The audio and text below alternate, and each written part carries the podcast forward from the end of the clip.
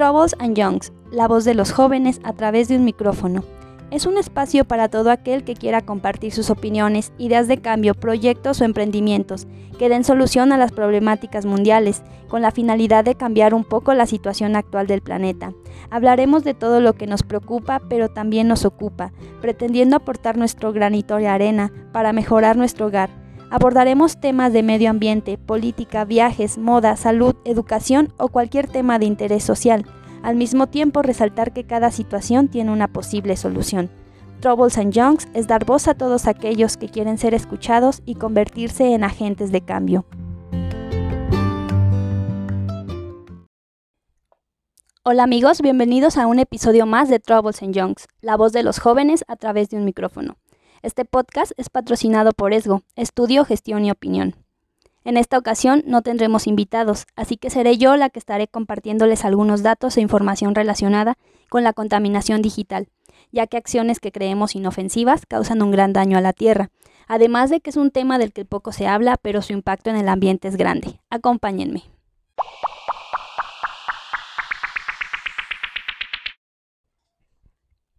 Todos los días vemos noticias relacionadas con el cambio climático y el impacto que tienen nuestras acciones en el planeta. Se habla de la contaminación provocada por los plásticos, las emisiones de gases y las cantidades de basura que producimos, al igual que la cantidad de carne que consumimos. Pero yo no he escuchado hablar del efecto negativo que tiene en el ambiente utilizar desmedidamente el Internet y almacenar archivos innecesarios en nuestros dispositivos electrónicos. Es por eso que en esta ocasión les hablaré al respecto. Lo anterior puede considerarse como contaminación digital o también con conocida como contaminación latente, la cual se produce por el simple hecho de almacenar los datos de los correos electrónicos en la bandeja de entrada. Lo anterior equivaldría a cinco centrales nucleares en funcionamiento. Enviar un correo electrónico va más allá de escribir un mensaje, adjuntar un archivo, seleccionar el destinatario y dar clic en el botón de enviar. Como podemos darnos cuenta, es más complejo de lo que parece. Existe una infraestructura detrás de cada email, que incluye no solo la electricidad utilizada en cada envío, sino también la energía que se necesita para almacenar y transmitir esa información de los servidores. Entonces, hablar del uso de energía implica la utilización de recursos para su obtención, los cuales muchas veces son sobreexplotados para satisfacer las crecientes demandas de servicios y productos a nivel mundial. Ahí está el primer problema. Una información realizada por la compañía energética OVO, en donde se analiza el impacto de 64 millones de correos electrónicos innecesarios enviados a diario por los ciudadanos del Reino Unido, señala que cuando se envía un correo electrónico se requiere energía. Dicha energía es necesaria para alimentar los centros de datos y las computadoras y dispositivos, que luego van a enviar, filtrar, leer y entregar los correos. Según el informe Click and Clean, publicado por Greenpeace el 7% del consumo energético mundial está destinado a mantener toda la infraestructura de Internet y se prevé que en los próximos años este porcentaje aumente debido a un número mayor de personas utilizando la red. Entonces podemos decir que si el Internet fuera un país, este sería el tercer consumidor de electricidad después de China y Estados Unidos. Todos los dispositivos e Internet que se requieren para enviar un simple correo electrónico necesitan energía y por ende se emite dióxido de carbono, dejando una huella ambiental grande. Hay un informe realizado en 2017 por la consultora Two Sites, la cual concluye que la actividad vinculada con correos electrónicos en todo el mundo podría llegar a equivaler a la huella de carbono que producen 890 millones de autos.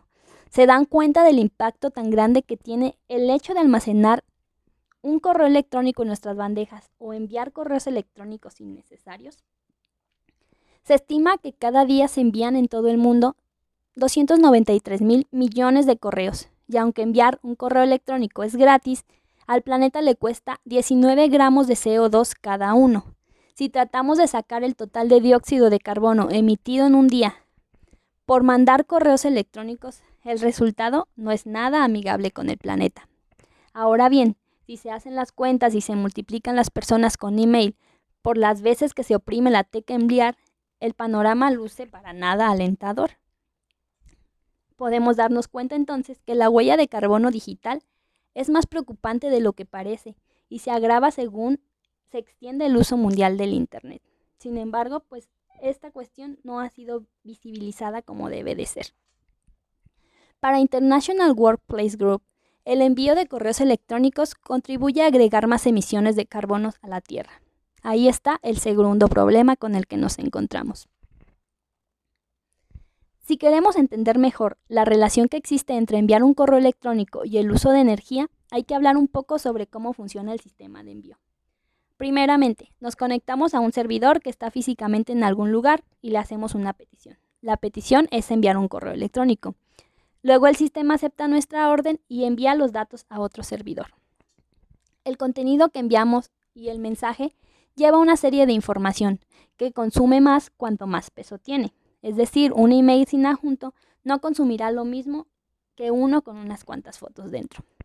Hay un libro que se llama How Bad Are Bananas? The Carbon Footprint of Everything, escrito por Mike Berners-Lee, en el cual el autor explica que si un correo electrónico tiene un archivo adjunto que pesa un megabyte, el dióxido de carbono generado asciende a 19 gramos.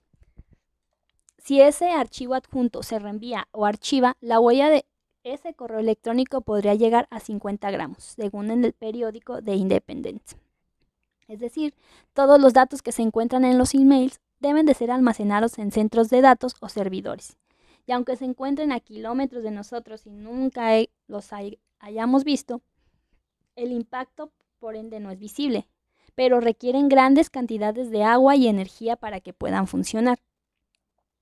El consumo de energía en el envío de emails puede ser activo o pasivo. El primero tiene que ver con el hecho de que el servidor donde se alojan los servicios de correo electrónico está ubicado en un ordenador, que necesita electricidad para mantenerse encendido 24/7 los 365 días del año. El consumo pasivo, por su parte, surge, surge porque para mantener almacenados miles de millones de correos electrónicos en multitud, se necesitan procesos de enfriamiento de los servidores para evitar que estos se calienten y se quemen, siendo necesario consumir aún más energía. Bueno, una vez que se expuso el problema, es hora de actuar.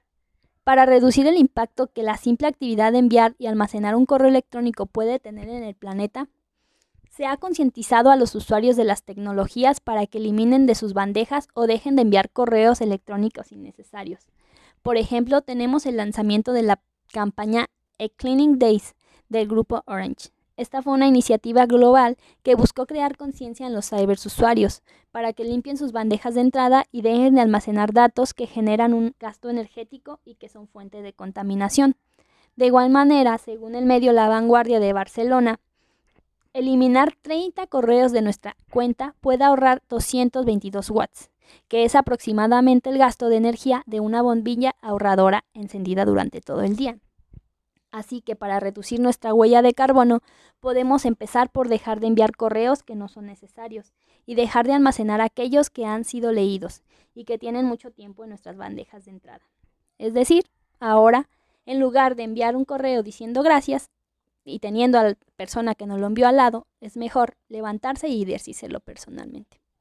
Así que ya saben amigos, una manera de ayudar al planeta es dejar de almacenar sus correos electrónicos y eliminar aquellos que ya no sean necesarios. Nos vemos la próxima. Gracias por acompañarnos en otro episodio del podcast. Abajo en la descripción dejaré las redes sociales de nuestro patrocinador, así como mis redes sociales para que nos sigan. Hasta la próxima.